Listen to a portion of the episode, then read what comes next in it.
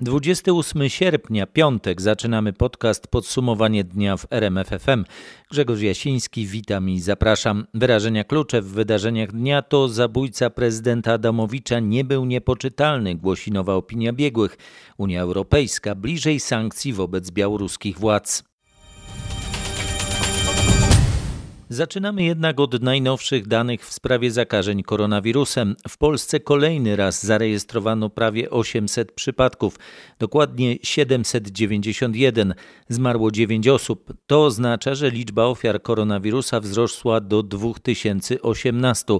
Z najnowszym raportem Ministerstwa Zdrowia zapoznał się Mariusz Piekarski. Co zwraca uwagę w tych danych? To, że trzy województwa małopolskie, śląskie i mazowieckie dzień po dniu mają ponad 100 zakażeń dziennie. Znowu najwięcej jest w Małopolsce. Ten region nadal ma najwięcej nowych potwierdzonych zakażeń. Tym razem 138, ale tylko 8 więcej niż na Mazowszu. Tu testy pokazały 130 dodatnich wyników.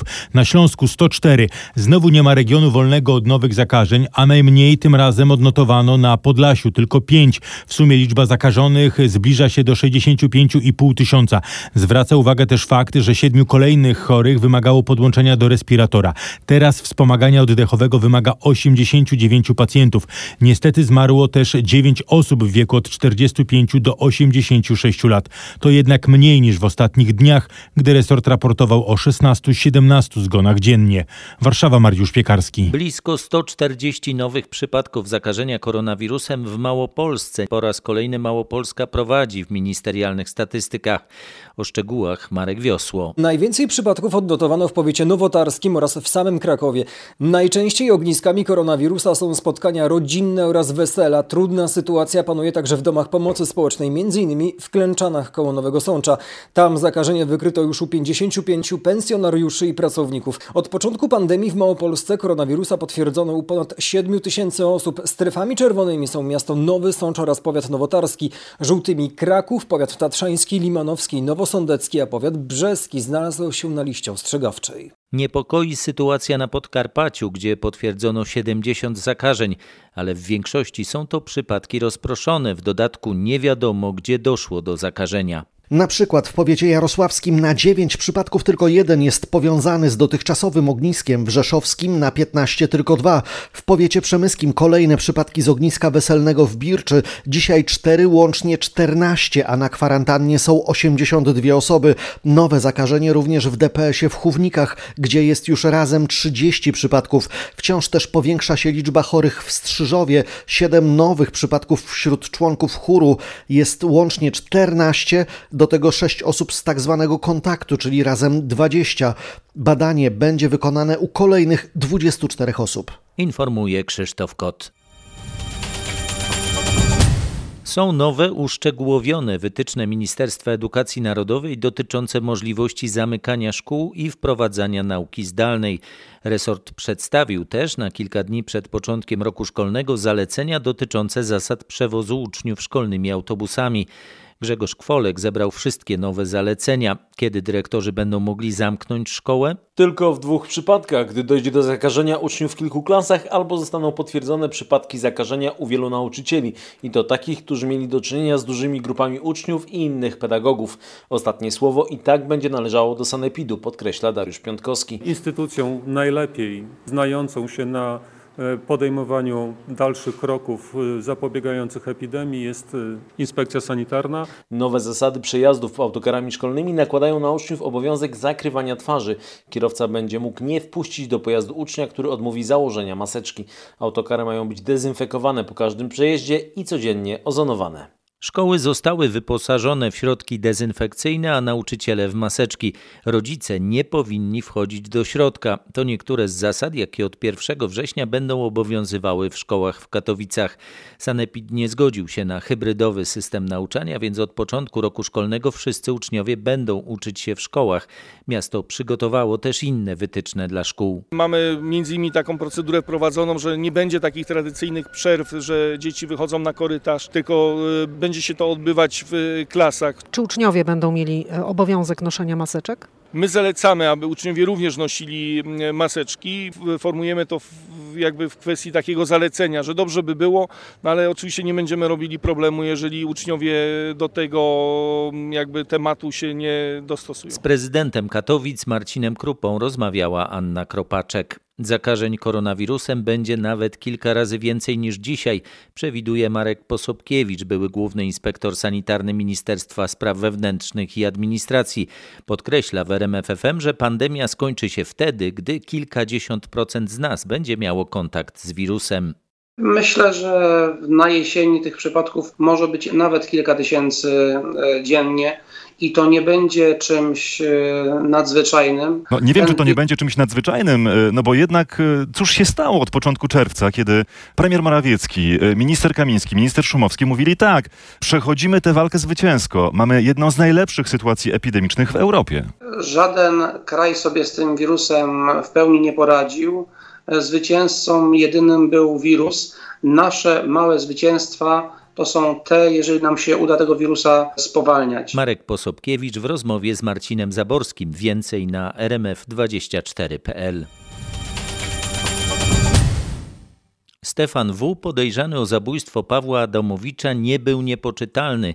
Może odpowiadać przed sądem i odbyć karę więzienia. Konkluzje i wniosek z drugiej opinii biegłych psychiatrów i psychologów, którzy badali Stefana W., ujawniliśmy dziś w Faktach RMF FM.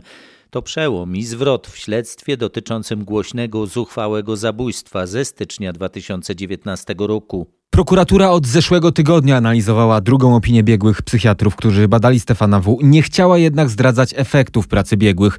Przypomnę, drugą opinię zamówiono, bo ta pierwsza, uzyskana jeszcze w zeszłym roku, budziła wątpliwości i śledczych, i najbliższych Adamowicza. Choć oficjalnie nigdy tego nie przyznano, nieoficjalnie wiadomo, że z opinii wynikało, że Stefan W. był niepoczytalny i powinien trafić jedynie na leczenie w zamkniętym zakładzie. Nowa opinia kieruje śledztwo na zupełnie inny tor, daje możliwość oskarżenia Stefana W. i także skazania go na karę więzienia. Jak przekazał mi dziś jego obrońca, adwokat Artur Kotulski, obrona nie będzie kwestionować treści tej opinii i zgadza się z jej wnioskami. Prokuratura jedynie potwierdziła dziś nasze informacje. Na razie nie odpowiada na inne pytania w tej sprawie. Informuje Kuba Kaługa. Zamiast tymczasowego aresztu dla Margot będzie dozór policyjny. Taką decyzję podjął Sąd Okręgowy w Warszawie. Chodzi o osobę używającą imienia Margot, a formalnie nazywającą się Michał Esz. Zatrzymanie Margot 3 tygodnie temu wywołało protesty środowisk walczących o równouprawnienie osób o różnej orientacji seksualnej. Sąd uznał, że może odpowiadać z wolnej stopy, więc areszt tymczasowy w Płockim Zakładzie już jest niepotrzebny. Zamiast tego ma 3 razy w tygodniu stawiać się na komisariacie policji. Dzięki temu będzie odpowiadać z wolnej stopy. O Michale Esz, czyli Margot, stało się głośno 7 sierpnia, kiedy Sąd Okręgowy w Warszawie zdecydował o 2-miesięcznym areszcie za uszkodzenie furgonetki głoszącej skrajnie homofobiczne hasła oraz za szarpaninę z kierowcą tego wozu. Wybuchły wtedy protesty i szeroko komentowana akcja wieszania tęczowych flag na pomnikach w całym kraju. Pełnomocnik kierowcy furgonetki poinformował, że będzie chciał zmiany kwalifikacji czynu Michała Esz Margot na ostrzejszą, dokładnie na usiłowanie rozboju, za co grozi od 2 do nawet 12 lat więzienia. Relacjonował Krzysztof Berenda. Na 3 miesiące do aresztu trafi także drugi pracownik spółki gazowej podejrzany w sprawie wybuchów bloku w Kamiennej Górze na Dolnym Śląsku. Tak zdecydował dziś sąd.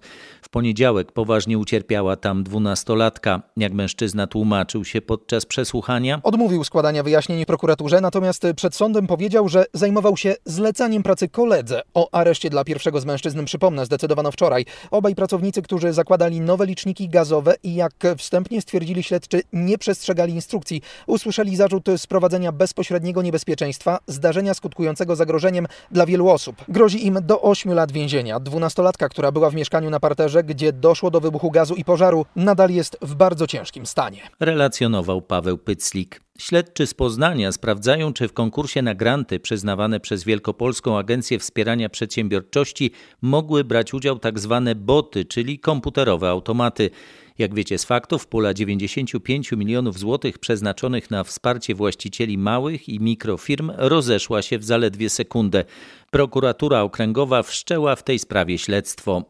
Dotyczy ono artykułu 269a, czyli zakłócenia systemu komputerowego. Przestępstwo zagrożone jest karą do 5 lat pozbawienia wolności i dotyczy okoliczności związanych z utrudnianiem i zakłócaniem systemu właśnie uzyskania grantów. To konkretnie postępowanie zostało zainicjowane przez zawiadomienie złożone przez pełnomocnika reprezentującego 100 pokrzywdzonych, 100 przedsiębiorców. Wyjaśniał rzecznik prokuratury okręgowej w Poznaniu, prokurator Łukasz Wawrzynak.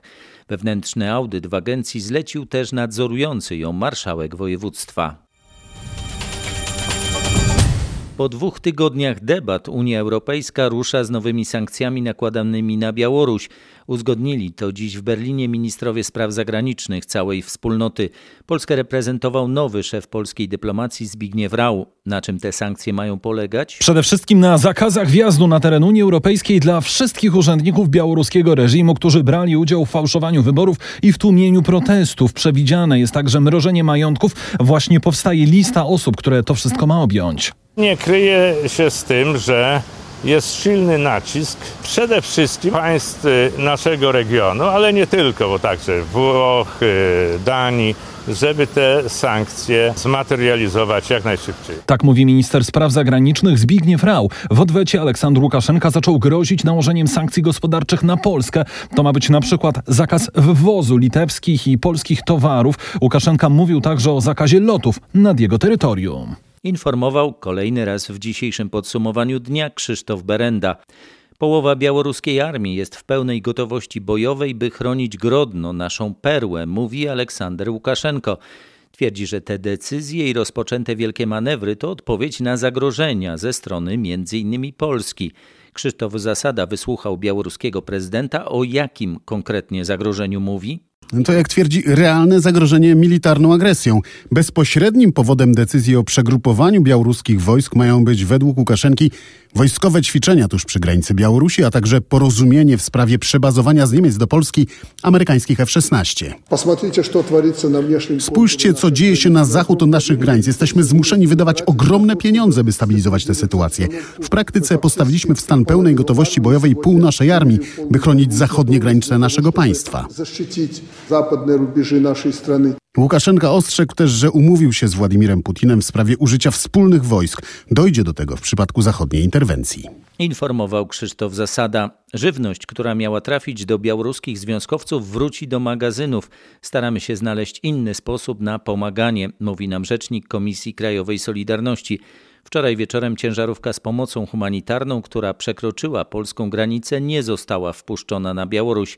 Co dzieje się z tirem i jego białoruskim kierowcą? Sam transport utknął na granicy w Bobrownikach. Ładunek, który został już odprawiony po polskiej stronie, ale ostatecznie nie wjechał na Białoruś, musi teraz ponownie przejść odprawę celną. Kierowca tira, który przez kilka godzin przetrzymywany był w kajdankach przez białoruskie służby, wczoraj wieczorem został ewakuowany z granicy. Związkowcy ulokowali go w hotelu, zapewnili posiłek i pomagają w przejściu procedur związanych z zagrożeniem epidemicznym. Chociaż formalnie mężczyzna granicę przekroczył, praktycznie przecież do tego nie doszło. Blisko 20 ton konserw, które Solidarność chciała przekazać białoruskiemu Kongresowi Demokratycznych Związków Zawodowych, według rzecznika Związku Marka Lewandowskiego wróci teraz do magazynów. Solidarność rozważa inne formy pomocy dla Białorusinów. Możliwa jest publiczna zbiórka pieniędzy i zorganizowanie wsparcia innych związków zawodowych w Europie. Informował Tomasz Skory. Nie wcześniej niż w październiku może powstać plan naprawczy dla górnictwa. Takie są sygnały po dzisiejszym spotkaniu w Katowicach zespołu, który ma opracować program dla tej branży.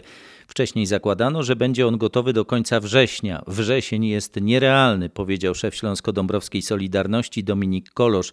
Dzisiejsze rozmowy w Katowicach z udziałem m.in. wicepremiera Jacka Sasina, związkowców i przedstawicieli sektora energetycznego trwały 5 godzin.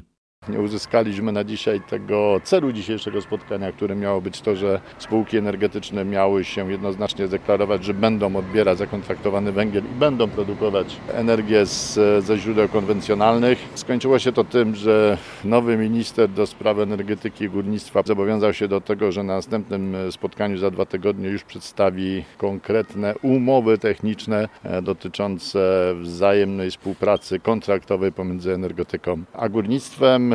Dominik Kolosz podkreślał, że nie rozmawiano dziś o zamykaniu kopalń i konkretnych rozwiązaniach dla Polskiej Grupy Górniczej. Kolejne spotkanie zespołu odbędzie się 10 września w Warszawie. Około 100 górników z kopalń węgla brunatnego protestowało dziś przed siedzibą Polskiej Grupy Energetycznej w Warszawie. Domagali się m.in. przedłużenia koncesji na wydobycie węgla. To zapewniłoby im miejsca pracy. Protestujemy dlatego, że zapewniano nas, że dostaniemy koncesję i węgiel będziemy wydobywać do 2044 roku. A teraz? My nie jesteśmy przeciwni ani transformacji energetycznej, ani Zielonemu Ładowi. Tak jak dla naszych regionów, dla naszych mieszkańców potrzebny jest czas na nie rewolucyjną zmianę, ale ewolucyjną. Jesteście Państwo przed siedzibą Polskiej Grupy Energetycznej. Dlaczego właśnie tutaj? No bo tutaj są podejmowane decyzje.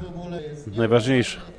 Samo miasto Bogatynia z tytułu funkcjonowania kopalni i elektrowni w budżecie gminnym dysponuje środkami około 90 milionów złotych, więc jest to potężny zastrzyk pieniędzy. Z protestującymi górnikami rozmawiał nasz reporter Michał Dobrołowicz.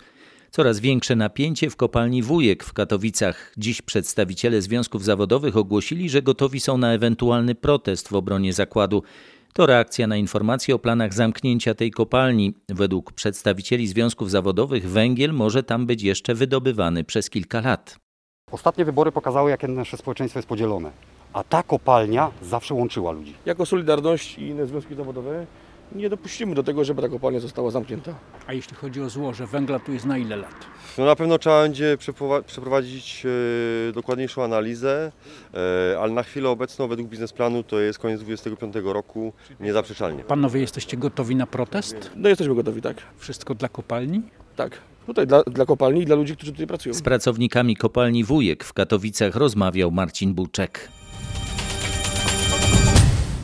Więcej pociągów z Olsztyna i Warszawy do Krakowa oraz powrót na tory części składów zawieszonych z powodu epidemii. To najważniejsze zmiany w nowym rozkładzie jazdy PKP, który wejdzie w życie w nocy z soboty na niedzielę. Więcej składów zatrzyma się w mniejszych miejscowościach centralnej Polski. Pociąg Neptun relacji Warszawa Zachodnia Gdynia Główna zmieni kategorię na IC i zatrzyma się dodatkowo na nowych postojach w Legionowie, Nowym Dworze Mazowieckim, Ciechanowie, Muławie i Działdowie.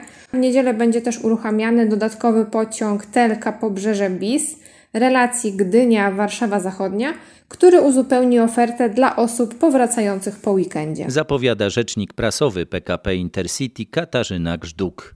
Nie sprawdzaliśmy jeszcze nowego rozkładu. Zamówiliśmy od razu bilet bezpośrednio do Włocławka w kasach. W internecie jest zachowanie właśnie tych wszelkich obostrzeń. O kupowaniu biletów mówili pasażerowie na dworcu centralnym w Warszawie. Jakie jeszcze zmiany przyniesie nowy rozkład PKP? Szczegóły mamy na rmf24.pl. Pogarsza się stan zdrowia polskiego kapitana aresztowanego ponad rok temu w Meksyku. Tamtejsi śledczy oskarżają go o przemyt około 200 kg kokainy na dowodzonym przez niego statku. Meksykański wymiar sprawiedliwości nie wyznaczył jednak kolejnego terminu rozprawy przeciwko naszemu rodakowi. Sprawę śledzi od początku nasz reporter Mateusz Chłystun. Andrzej Lasota według moich ustaleń trafił do izolatki w więziennym szpitalu, którego personel przekazał, że polski kapitan ma anginę. W tę wersję nie wierzą jednak jego bliscy i współpracownicy, którzy powiedzieli mi, że podczas ostatniej rozmowy miał poważne problemy z oddychaniem i wypowiadaniem słów. Bliskich poprosił wtedy o leki podawane przy zakażeniu wirusem Zika. Zarówno pracownicy polskiego konsulatu, jak i współpracownicy kapitana mają jednak problem z dostarczeniem czegokolwiek naszemu rodakowi, bo na wizyty nie chce się zgodzić dyrekcja więzienia. Bez echa pozostają też prośby o leczenie kapitana w specjalistycznym szpitalu. Przypomnę, ponad rok temu na statku UBC Savannah załoga podczas rozładunku znalazła worki z kokainą. Kapitan natychmiast wezwał wtedy na miejsce policję. Marynarze podejrzewają, że pakunki zostały podrzucone przez obsługę portu w Kolumbii przed wypłynięciem statku. Przypominał Mateusz Chłystun. Trudności organizacyjne i niższe przychody. Na takie problemy skarżą się w rozmowie z RMF FM właściciele firm transportowych po tygodniu obowiązywania tzw. pakietu mobilności. Chodzi o nowe unijne przepisy dotyczące przewozu towarów po Europie. Co sprawia im na razie największy problem? Realizacja zapisu, który nakazuje właścicielowi firmy tak zorganizować pracę, aby kierowca co najmniej raz na 4 tygodnie wracał do miejsca zamieszkania. Tymczasem, jak podkreśla Maciej Wroński ze Związku Transport i Logistyka, wielu kierowców po prostu nie chce tak często wracać do domu. Kierowca stwierdzi, mam te 5 dni, chcę to wykorzystać, nie mam dzieci, czy na siłę takie ściąganie mnie do kraju jest bez sensu. No i co wtedy? No nie możemy spowodować, żeby kierowcę zmusić do takiego, a nie innego spędzania czasu wolnego. To kolejne kłody pod nogi i sztuczne bariery. Czujemy się, jakby urzędnicy i politycy narzucali nam, jak mamy pracować, alarmują transportowcy. Wysłali też prośbę o wyjaśnienie, jak stosować nowe przepisy do Dyrekcji Mobilności Komisji Europejskiej. Z przewoźnikami rozmawiał nasz reporter Michał Dobrołowicz. Tysiące ludzi zjeżdżają do stolicy USA. Chcą dziś wziąć udział w demonstracji w 57. rocznicę wygłoszenia przez Martina Luthera Kinga słynnego przemówienia I have a dream. To może być gorący dzień w stolicy USA. Nie tylko z powodu pogody. W czasie marszu na Waszyngton zgromadzeni będą protestować także przeciwko rasizmowi i brutalności policji. W stolicy USA wprowadzono nadzwyczajne środki ostrożności. Ma tu być dzisiaj nawet 100 tysięcy ludzi. Na razie protestujący gromadzą się przed mauzoleum Lincolna, gdzie na schodach 57 lat temu z ust Martina Luthera Kinga padły historyczne słowa I have a dream. I choć organizatorzy zapewniają, że to ma być pokojowa manifestacja, to właściciele wielu budynków w stolicy USA zdecydowali się na zabicie okien deskami, a władze parkowe ustawiły ogrodzenia dookoła pomników. Dodatkowy płot jest także dookoła Białego Domu. Na miejscu jest nasz amerykański korespondent Paweł Żuchowski. Już jutro rusza pod specjalnym medycznym nadzorem 107. Międzynarodowy Wyścig Kolarski Tour de France. Obostrzenia i nowe zasady higieny spowodowane epidemią koronawirusa dotyczyć będą zarówno organizatorów, samych zawodników, jak i publiczności. Francuscy komentatorzy podkreślają, że po raz pierwszy od końca II wojny światowej sławny wyścig nie odbywa się w lipcu, lecz w sierpniu i we wrześniu. Wszędzie tam, gdzie obecnie będą kolarze, liczba widzów ograniczona zostanie z powodu epidemii koronawirusa do 5000. Zakazane zostanie również proszenie sportowców o autografy. Zawodnicy będą regularnie poddawani testom, jeżeli u co najmniej 2 kolarzy z jakiejś ekipy. Wykryty zostanie COVID-19, cały team zostanie wykluczony z dalszej rywalizacji i będzie musiał spakować walizki. Pierwszy etap rozpocznie się jutro w Nicei. Wszyscy widzowie obecni wokół linii startu będą musieli nosić maseczki. O Tour de France w czasach epidemii mówił nasz francuski korespondent Marek Gładysz. W Warszawie rozpoczął się festiwal literacki Big Book Festival. W programie jest prawie 40 wydarzeń, spotkania autorskie i dyskusje, czytanie przez aktorów i spektakle. Od dziś do niedzieli festiwal odbędzie się pod hasłem Czysta miłość, Pure Love. Literatura nie krzywdzi, otwiera, łączy i zachwyca, mówią organizatorzy. W związku z pandemią ta potrzeba bliskości nabiera nowych znaczeń. Stąd także nowa podwójna formuła tegorocznego festiwalu. Oczywiście spotkamy się osobiście i fizycznie w przestrzeni Warszawy na Mokotowie. To Big Book Cafe, Centrum Łowicka i Dom Władysława Broniewskiego. Jak dodaje Paulina Wilk z festiwalu, wśród gości są słynny izraelski pisarz Dawid Grossman oraz autorka głośnej książki o skandalu w Komitecie Noblowskim Matilda Woss-Gustafsson. Większość wydarzeń będzie transmitowana online. Drobne części broni białej, monety, groty, te artefakty udało się już znaleźć podczas tegorocznych badań pól pod Grunwaldem. Jak przekonał się nasz reporter Piotr Bułakowski, w miejscu największej średniowiecznej bitwy z 1410 roku najłatwiej jest jednak znaleźć złom rolniczy. Ten sygnał co nam wskazuje? Żelazo oczywiście. Nie jesteśmy w stanie stwierdzić dokładnie co, bo tutaj groty wskazują tak samo jak i zwykły gwóźdź, kawałek blachy. A na jakiej to może być głębokości? Do 30 cm myślę, że maksymalnie. Czyli co, kopiemy? Kopiemy. Teraz bardziej precyzyjny detektor, pointer, tak? Pointerem namierzamy cel, który został wykopany, no i jak zwykle gwóźdź. Oprócz gwoździ i drobnych przedmiotów pobitewnych są też 2 sensacyjne odkrycia. Znaleźliśmy 2 niezwykłe przedmioty zabytkowe, które pokażemy w sobotę, a które są moim zdaniem sensacją archeologiczną, przynajmniej na skalę ogólnopolską. Takich znalezisk jeszcze pod Grunwaldem nie było, ale mamy już te znaleziska u siebie w biurze w tej chwili. Nie ujawniamy na razie ani miejsca ich znalezienia, ani tego, co to dokładnie jest. Z Maciejem Garncarskim ze Świętokrzyskiej Grupy Eksploracyjnej oraz dyrektorem Muzeum Bitwy pod Grunwaldem Szymonem Drejem rozmawiał nasz reporter Piotr Bułakowski. Już w najbliższą niedzielę kolejna wirtualna konferencja odkrywców w ramach trwającego Dolnośląskiego Festiwalu Tajemnic. Tym razem będzie można poznać tajemnicę cystersów. Opat Piotr w 1269 roku w Henrykowie niedaleko Ziębic zaczął prowadzić kronikę. Chodzi o Księgę Henrykowską, która od blisko 5 lat jest na liście Światowego Dziedzictwa UNESCO. To w niej jest zdanie uważane za najstarsze zapisane w języku polskim. Miał je wypowiedzieć właśnie chłop do swojej małżonki. Chłop miał powiedzieć: daj ud ja pobrusam, a ty pożywaj, co znaczyłoby: daj, ja będę meł, a ty odpocznij, ponieważ żona nie radziła sobie przy pracy na żarnach. Uznano to za niesamowite wydarzenie i tak straszną rzecz, która zbrukała tego chłopa. Nadano mu imię Brukała, a miejscowość, w której mieszkał, od tego nazywa się do dziś Brukalice. Mówił Jarosław Żurawski, dyrektor Muzeum Sprzętu Gospodarstwa Domowego w Ziębicach. Zaciekawiła Was ta historia? Wejdźcie w niedzielę o 20 na facebookowy profil Dolnośląskiego Festiwalu Tajemnic. Musimy sobie to otwarcie powiedzieć. Właśnie rozpoczyna się ostatni weekend wakacji. W górach ma być jeszcze bardzo letni, choć jesień zbliża się wielkimi krokami, przyznaje szef Zakopiańskiego i MGW Paweł Parzuchowski. Rozpoczęła się taka coroczna walka pomiędzy odchodzącym latem a nadchodzącą jesienią. Również najbliższe dni nie przyniosą zmiany tej tendencji. Po takim chłodnym, dość pochmurnym i wiecznym czwartku weekend zapowiada się prawdziwie letnio. Temperatura na Podhalu ma przekraczać 20-25 stopni, wysoko w Tatrach 10, nawet 15. Pogoda dopisuje. Jeszcze tydzień by się przydał. Co zrobić? Czas do pracy. No słońce już jesienne, ale jednak jeszcze temperatury wskazują, że można pospacerować. Nawet nie tak słonecznie. I dlatego żeśmy skorzystali z prognoz, że będzie ładnie i jest ładnie. Prognozy pokazują, że ma być fajnie, ale co będzie? No jak to w górach, pogoda tutaj bardzo szybko się zmienia. No może się okazać, że jest słońce, a za chwilę może być duży deszcz. Z synoptykiem i MGW i turystami rozmawiał Maciej Pałachicki. Na tym kończymy piątkowy podcast Podsumowanie dnia w RMF FM. Na kolejny zapraszam w poniedziałek. Grzegorz Jasiński, dziękuję, dobrej nocy i miłego weekendu.